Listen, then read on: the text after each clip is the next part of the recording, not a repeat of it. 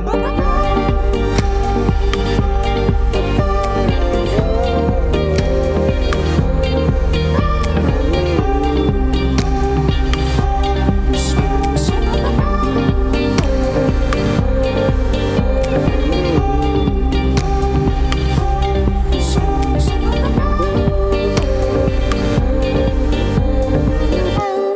À toutes et à tous et bienvenue dans la Méridienne, j'espère que vous allez bien. En ce jeudi 21 janvier, pour cette dernière de la semaine, nous avons une fois de plus un programme chargé. On va revenir évidemment sur la cérémonie d'investiture du nouveau président américain Joe Biden qui a eu lieu hier. Marie nous proposera également de se pencher sur les bonnes nouvelles de l'année dernière concernant les droits humains dans sa chronique dédiée du jeudi. Puis nous analyserons le projet dévoilé par Emmanuel Macron pour favoriser la recherche dans le domaine de l'informatique quantique. Mais avant de se lancer tête la première dans ce programme, on fait le tour de l'actu en bref dans le Flash Info.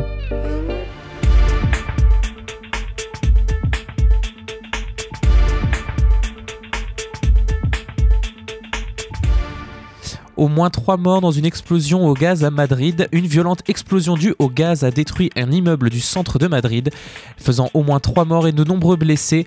Le bilan pourrait s'alourdir. Une personne est toujours portée disparue et l'une des personnes blessées se trouve dans un état grave.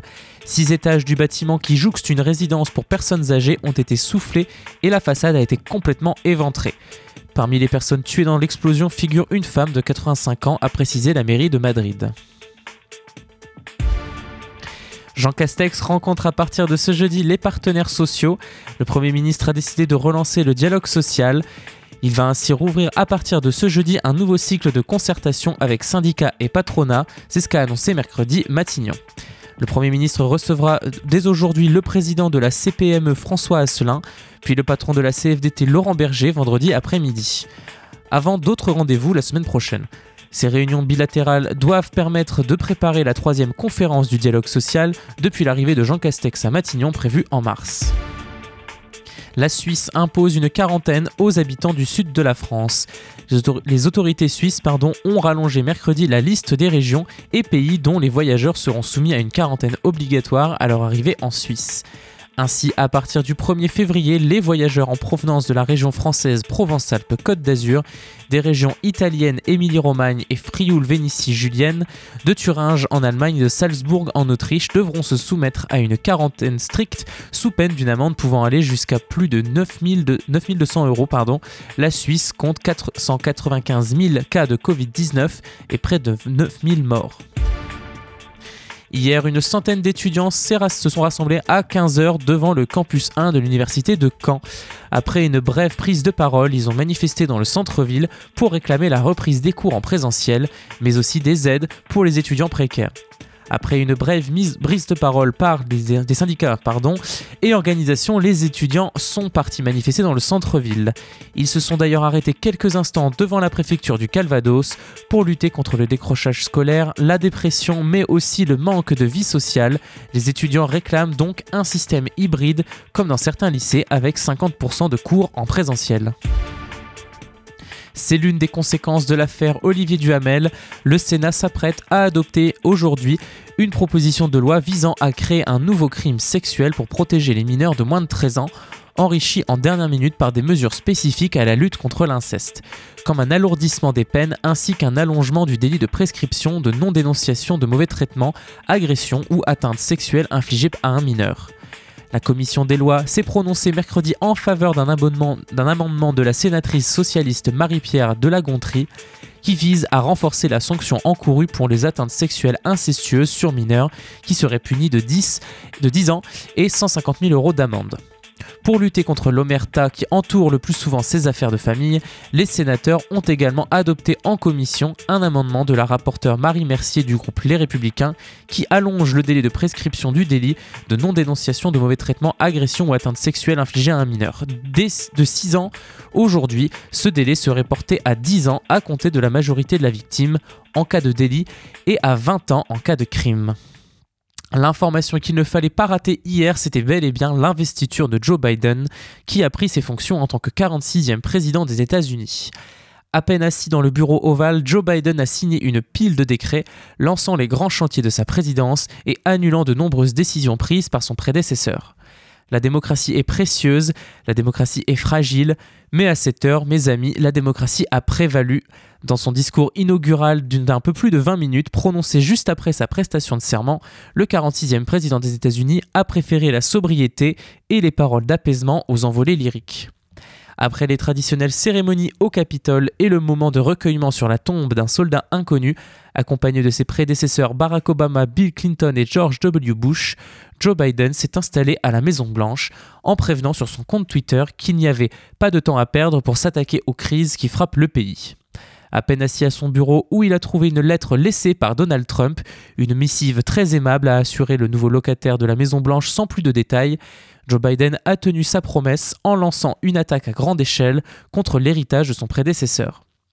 Avec la signature immédiate de 15 décrets, le président a balayé la réponse de Donald Trump à la pandémie, renversé son programme environnemental, démantelé sa politique anti-immigration, renforcé la reprise économique et rétabli les efforts fédéraux visant à promouvoir la diversité retour des États-Unis dans l'accord de Paris et à l'Organisation mondiale de la santé, arrêt des travaux du mur à la frontière du Mexique, protection des Dreamers et réforme de l'immigration, port obligatoire du masque dans les espaces fédéraux. Joe Biden a donc lancé l'offensive tous azimuts. Autre signe de rupture avec la précédente administration, la nouvelle porte-parole de la Maison-Blanche, Jen Psaki, s'est adressé à la presse dès mercredi après-midi pour annoncer le retour des points presse quotidiens en accord avec l'engagement de Joe Biden de ramener la transparence et la vérité au gouvernement et de partager la vérité même si elle est dure à entendre. Une cérémonie d'investiture qui s'est déroulée sans heurts. Donald Trump, quant à lui, avait quitté la Maison-Blanche dans la matinée et, comme il l'avait annoncé, n'a pas assisté à la cérémonie d'investiture de son successeur. En partant de la Maison-Blanche hier, donc l'ex-président américain a évoqué un retour sous une forme ou une autre. Selon la presse américaine, Trump aurait notamment évoqué la création d'une nouvelle formation politique, le Parti patriote. Même s'il reste sous le coup d'un procès en destitution au Sénat, les spéculations quant à une nouvelle candidature de Trump à la présidentielle de 2024 se multiplient. Le Wall Street Journal note que l'ancien président est récemment entré en conflit avec plusieurs dirigeants du Parti républicain, dont le chef de la majorité républicaine au Sénat. Ce dernier avait d'ailleurs déclaré le 19 janvier que le président milliardaire était responsable des émeutes du 6 janvier au Capitole. Trump cherche à conserver une forte influence sur la vie politique américaine après son départ de la Maison-Blanche, affirme le quotidien conservateur. Son projet de nouveau parti politique est-il pour autant sérieux? Cela reste à vérifier, d'autant que la création d'une nouvelle formation nécessite un investissement significatif. Mais Trump a évoqué le sujet à plusieurs reprises, à plusieurs de ses collaborateurs et à plusieurs reprises et de ses proches, et il ne lui a pas échappé qu'il était resté très populaire auprès des électeurs républicains. Selon un sondage publié par NBC News à la mi-janvier, 87%, 87 d'entre eux soutenaient son action. Trump s'appuie sur une large base de partisans dont certains n'étaient pas de fidèles républicains avant la campagne présidentielle de 2016. Avec son propre parti, le milliardaire pourrait donc réellement empêcher d'autres candidats républicains viables de se présenter à la présidence de 2024. Vous écoutez La Méridienne sur Radio Phoenix. Et c'est l'heure de faire une pause musicale, puis on revient avec Marie pour la chronique droit humain du jeudi. On écoute tout de suite Nick Caution, Things Could Be Worse. Uh, okay, I'm so beyond it. From a base in the Coney Island, I'm South Brooklyn's finest. I did a lot, but I still gotta top it. I guess you curse with that when you got a habit to polish. So I be in the lab working like Dexter and Dee. Cause you only as good as the last record you drop, and I got it, yo. I can't break my promise. You dudes be out of pocket. So you don't get the time of day and no cash from my wallet. Work on your craft when you comment. I was in the basement with Trevor and Chronic, rapping under blankets and smoking some chronic. Lower the music because his mom's sleeping. But the loud got us here. How ironic. They call me dumb and obnoxious. Now I'm young and iconic. Joel Embiid, gotta trust in the process. Went from underage, drinking hypnotic, dreaming about making profit. Lost some soldiers who was vital to the progress. I know they pulling some strings from above me, so I can't let them down, yo. I promise. I'm done being modest. I'm getting everything and more till I'm it. Just a product of the people who believed in the kid. I owe it all to you be the vessel for you. Yeah, I know this game is both a gift and a curse, but things could be worse. Things could be worse.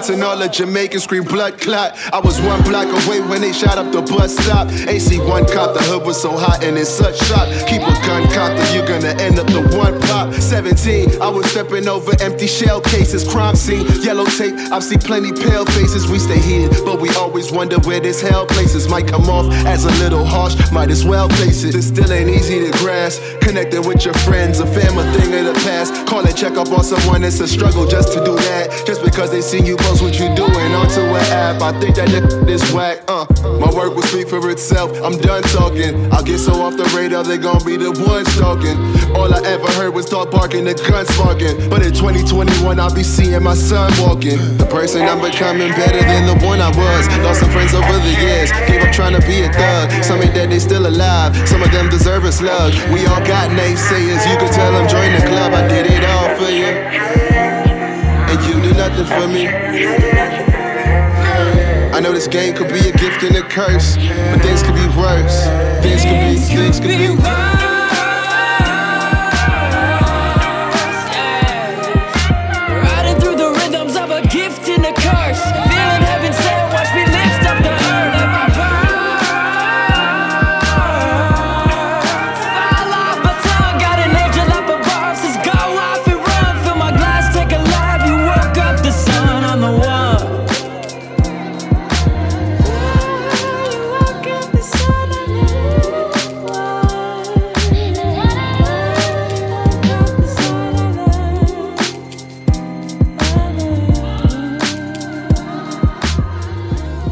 retour dans la Méridienne et juste avant de retrouver Marie pour qu'elle nous abreuve de bonnes nouvelles concernant les droits humains, nous allons nous attarder sur une question. L'année 2021 sera-t-elle l'année d'un baby crash, l'inverse donc d'un baby boom L'année 2021 commence comme 2020, 2020 avait terminé si l'on regarde les chiffres de la natalité, c'est-à-dire calmement. Sur la première quinzaine de janvier, les accouchements ont chuté d'environ 35% au CHRU de Nancy, de 29% au CHU de Nantes et d'environ 27% au centre hospitalier de Saint-Denis par rapport à la même période en 2020. Les prévisions des prochains mois ne sont pas terribles, ajoute Martine Mabiala, cadre supérieur de santé à Saint-Denis, qui table sur un recul avoisinant les 22% d'ici avril. Après ses conséquences sur la mortalité, la crise de la Covid-19 va-t-elle entraîner une deuxième crise démographique? En France, pays déjà marqué par un recul de la natalité depuis une décennie, aucune donnée nationale ne permet encore de mesurer clairement l'ampleur du phénomène. À l'échelle mondiale, le brouillard reste épais. Nous avons encore très peu de données sur l'impact du Covid-19 sur le nombre de grossesses, reconnaît Caroline Schmid, responsable du dossier à l'ONU. Mais les indices d'un futur baby crash se multiplient. Voilà des mois que des chercheurs consolident étude après étude l'hypothèse d'un recul des naissances. Des enquêtes sur les intentions de fécondité des couples ont été menées dans plusieurs pays avec des résultats convergents. Les gens entendent souvent reporter le moment où ils feront des bébés. Ainsi, en octobre, pardon, 37% des Italiens qui avaient prévu d'avoir ou de concevoir un enfant en 2020 ont déclaré avoir reporté ce projet, selon un rapport d'experts remis au gouvernement italien. Ils sont 21% à avoir purement et simplement abandonné l'idée. Au printemps, trois démographes italiens avaient mené une étude similaire auprès de jeunes Européens. Parmi ceux qui avaient entamé l'année avec un éventuel projet bébé, 51% des Français déclaraient avoir finalement reporté l'échéance et 17% disaient y avoir renoncé. Une telle inhibition par temps de crise n'a rien d'inédit. Depuis des décennies, on observe que les chocs économiques dans les pays développés bouleversent le calendrier des naissances les couples reportent leur projet d'enfant, ce qui réduit les naissances pendant environ deux ans, avant un fréquent rattrapage par la suite. À l'échelle mondiale, en revanche, le recul de la natalité pourrait atteindre 10 à 15% en 2020 et 2021, avance le groupe bancaire HSBC. Ce qui signifierait une quinzaine ou une vingtaine de millions de naissances perdues, soit un impact sur la population mondiale près de 10 fois supérieur au nombre de morts de morts dues à la pandémie, excusez-moi. À l'échelle individuelle, comment une crise sanitaire en vient-elle à affecter les choix des couples? Eh bien, il y a différents types d'effets liés au virus, au confinement ou encore à la crise économique, résume le démographe Eva Beaujoin. Même s'il a relativement peu endeuillé les jeunes adultes, le coronavirus a pu toucher certains couples désireux d'avoir des enfants et les contraindre à se soigner en priorité. La pandémie et les restrictions sanitaires ont surtout généré des niveaux d'angoisse importants dans la population. Le stress semble avoir affecté négativement la libido, rapporte la chercheuse. Selon un sondage IFOP réalisé fin avril, les Français en couple ont déclaré avoir eu moins de rapports sexuels que d'ordinaire durant le confinement. Je ne sais pas si la baisse de la natalité est une si mauvaise nouvelle, mais en tout cas, je laisse maintenant la parole à Marie qui, elle, va nous présenter la chronique droit humain du jeudi. Bonjour Marie, au programme. Aujourd'hui, tu nous annonces de bonnes nouvelles, c'est bien cela Bonjour Amaury, bonjour à tous. Euh, aujourd'hui, je vais vous parler encore des bonnes nouvelles de l'année 2020, parce que ça fait toujours du bien de voir qu'il y a eu des progrès de réalisés en matière des droits humains. Et la première bonne nouvelle, elle nous vient du Danemark. En décembre dernier, le Parlement danois a adopté un projet de loi qui reconnaîtra enfin qu'un rapport sexuel sans consentement, c'est un viol. Pour l'instant, la loi danoise a défini le viol sur le fait qu'il y a eu violence physique, menace ou coercition, ou sur le fait que la victime ait été incapable de résister. Donc si une victime ne résistait pas physiquement, elle était considérée comme consentante. Or, la paralysie involontaire, elle a été reconnue par les experts comme une réponse physiologique et psychologique très courante aux agressions sexuelles. Donc euh, la nouvelle loi se met en conformité avec les faits. Et l'adoption de ce projet de loi, c'est le fruit de plusieurs années de militantisme auquel Amnesty International a participé, ainsi que de nombreuses organisations de défense des droits des femmes. Et le Danemark est seulement le douzième pays d'Europe à reconnaître les rapports sexuels sans consentement comme des viols. Euh, oui, mais on est en bonne voie, puisque l'Espagne et les Pays-Bas ont récemment annoncé des projets de modification de leur législation pour reconnaître ce fait. Une autre avancée euh, concerne le Qatar, plus exactement les travailleurs et travailleuses migrants et migrantes. L'année dernière, dans une de mes chroniques, euh, j'ai expliqué comment ces travailleurs étaient exploités sur les chantiers de construction des infrastructures qui vont accueillir la prochaine Coupe du Monde de football en 2022. Alors on dénote une avancée pour leurs droits puisque désormais les travailleurs et travailleuses migrants et migrantes n'auront plus à obtenir la permission de leur employeur pour changer d'emploi. De plus, le Qatar a annoncé la mise en place d'un nouveau salaire minimum non discriminatoire. Alors, le, problème, comme le dénonce notamment Amnesty International, c'est que des milliers de personnes subissent encore des conditions de travail abusives, parce que ces réformes, elles ne sont pas toujours appliquées. Pourtant, elles constituent un progrès. Euh, c'est pourquoi on continue de militer pour qu'elles soient mises en œuvre rapidement et réellement. Par ailleurs, Amnesty International publie régulièrement des rapports en matière de droits humains, rapports qui ont pu montrer leur efficacité dans plusieurs situations. Oui, tout à fait. Euh, d'abord en matière de déforestation illégale et d'accaparement de terre, puisque en juillet dernier, Amnesty a pointé du doigt l'entreprise brésilienne JBS, qui est en fait la plus grande entreprise de distribution de viande au monde. Et en fait, du bétail élevé illégalement dans la forêt amazonienne brésilienne s'est retrouvé dans la chaîne d'approvisionnement de l'entreprise. Euh, quelques heures après la publication du rapport d'Amnesty, la procureure fédérale de l'État brésilien de Rondônia a demandé l'ouverture d'une enquête sur les conclusions de ce rapport. Par la suite, le plus grand fonds d'investissement européen, Nordi Asset Management, a retiré JBS de son portefeuille. du coup, en octobre dernier, JBS s'est engagé à assurer une surveillance de toute sa chaîne d'approvisionnement d'ici 2025, notamment des exploitations fournisseuses indirectes problématiques liées à la déforestation. Toujours concernant les rapports d'Amnesty, en octobre dernier, l'ONG publiait un rapport concernant le Royaume-Uni sur le sort des personnes âgées en maison de retraite face au Covid. Selon ce rapport, euh, en fait, des milliers de patients hospitalisés ont notamment été renvoyés en maison de retraite sans avoir été testés et euh, la consigne de ne pas réanimer certaines personnes, elle a été généralisée. De plus, les responsables et employés de maisons de retraite disent euh, qu'ils ont été laissés sans instruction, ni équipement de protection individuelle, ni accès à des tests. Alors Amnesty a demandé l'ouverture d'une enquête publique, indépendante et approfondie. Et suite à la publication de ce rapport, la Commission de la qualité des soins britannique a annoncé l'ouverture d'une enquête urgente sur l'application abusive des ordres de ne pas réanimer pendant la pandémie. Affaire à suivre donc. Et autre bonne nouvelle, c'est que le Comité des droits de l'homme des Nations Unies a rendu une décision historique en faveur des droits des demandeurs d'asile. Oui, l'affaire concernait Johan Teitiota, un homme originaire des Kiribati, c'est-à-dire un ensemble d'îles situées dans le Pacifique. Euh, donc Johan, il avait déposé en 2010 une demande d'asile en tant que réfugié climatique en Nouvelle-Zélande et il avait vu sa, demande rejetée. Donc du coup, les autorités ont ordonné l'expulsion de cet homme, euh, sachant que le droit international interdit de renvoyer une personne dans son pays s'il existe un risque de grave violation des droits humains. Alors, le comité des droits de l'homme, il a estimé que, d'une part, bon, l'expulsion de Johan n'était pas illégale, parce qu'il n'y avait pas de danger immédiat pour sa vie au Kiribati. En revanche, euh, le comité a, a, quand même reconnu que le changement climatique représentait une grave menace pour le droit à la vie et que les décideurs devaient tenir compte de cela lors de l'examen des recours contre une ordonnance d'expulsion. Merci beaucoup Marie pour cette chronique du jeudi sur les droits humains. Vous écoutez La Méridienne sur Radio Phoenix.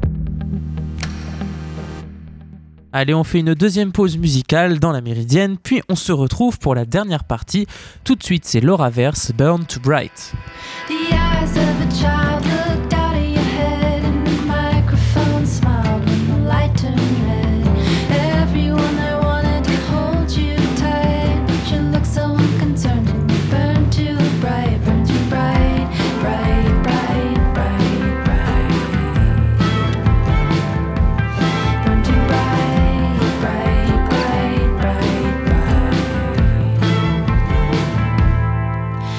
the show.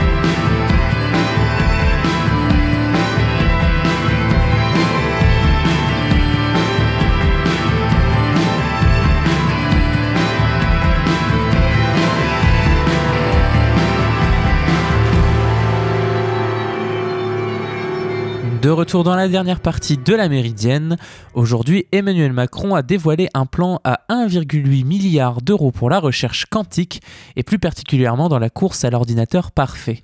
Mais c'est quoi un ordinateur quantique? On en parle tout de suite l'intelligence artificielle, la nanoélectronique, l'hydrogène. Ces dernières années, Emmanuel Macron a multiplié les annonces de grands plans d'investissement dans des domaines jugés stratégiques pour l'avenir du pays. Le président de la République en ajoutera un autre encore en dévoilant la stratégie quantique de la France.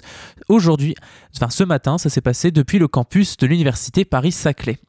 Ce plan à 1,8 milliard d'euros étalé sur les cinq prochaines années vise à placer la France parmi les premiers pays à atteindre une souveraineté technologique dans ce domaine de l'informatique.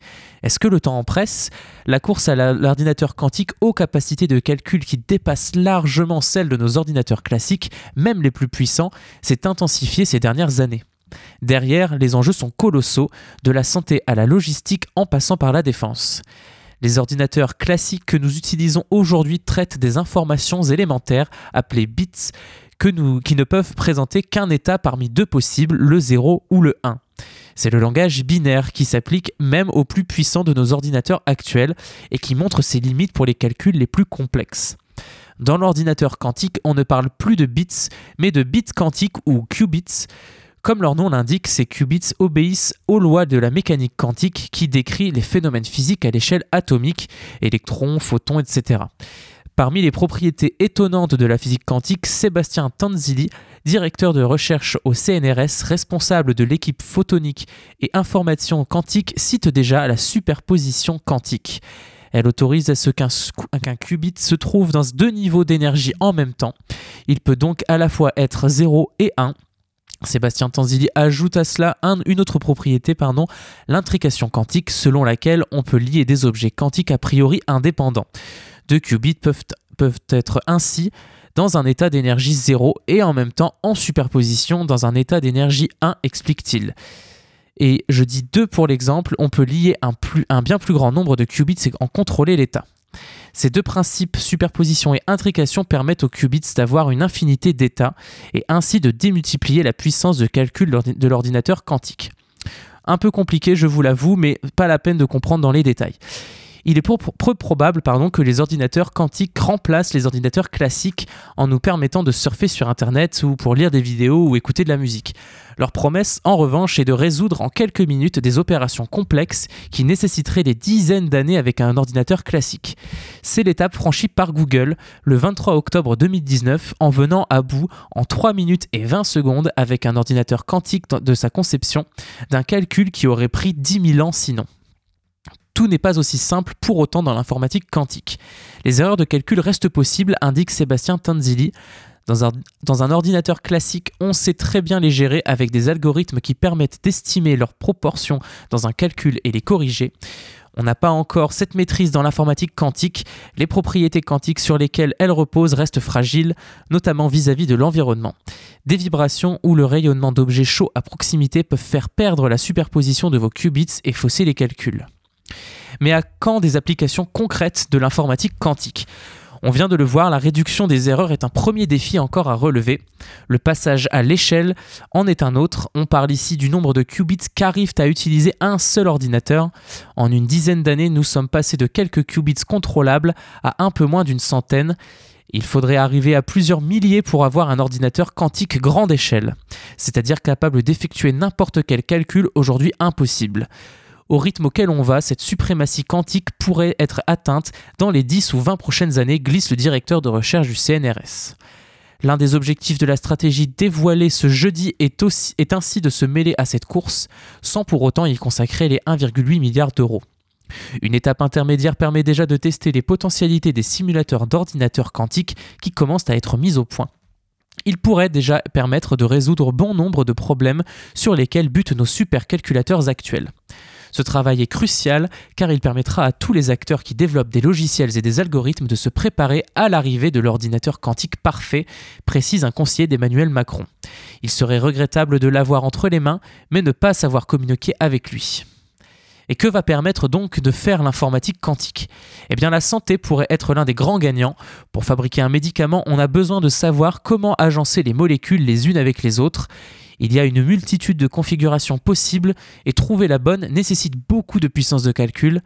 Un ordinateur quantique fonctionnel même n'utilisant qu'une centaine de qubits pourrait accélérer la découverte de nouveaux médicaments ou de vaccins.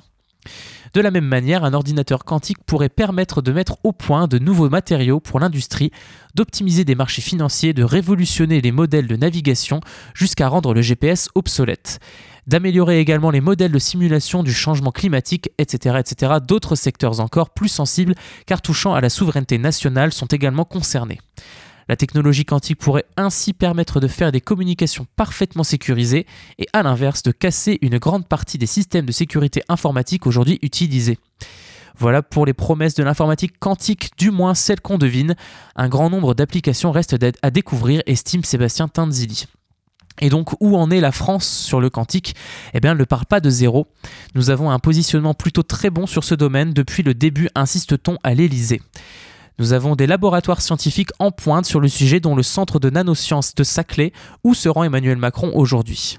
Nous avons aussi un écosystème d'une vingtaine de startups, dont certaines proposent déjà des applications sur le marché, et derrière de grands industriels comme Total, Orano ou EDF qui développent des technologies quantiques et où vont les utiliser.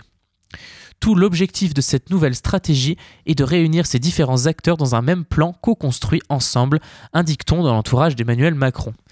Il est aussi de ne pas se laisser distancer par les autres pays.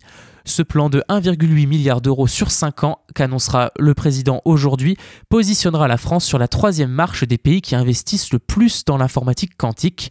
On serait autour de, des 200 millions d'euros par an contre 60 millions aujourd'hui, détaille un conseiller du président de la République. D'après nos estimations, les États-Unis et la Chine investissent de l'ordre de 400 millions d'euros. Vous écoutez La Méridienne sur Radio Phoenix. Et, c'est sur ce pari technologique que nous refermons ce numéro de la Méridienne. J'espère que cette dernière de la semaine vous a plu. Je vous retrouve dès lundi prochain pour une nouvelle émission. D'ici là, portez-vous bien et passez un bon week-end sur Radio Phoenix.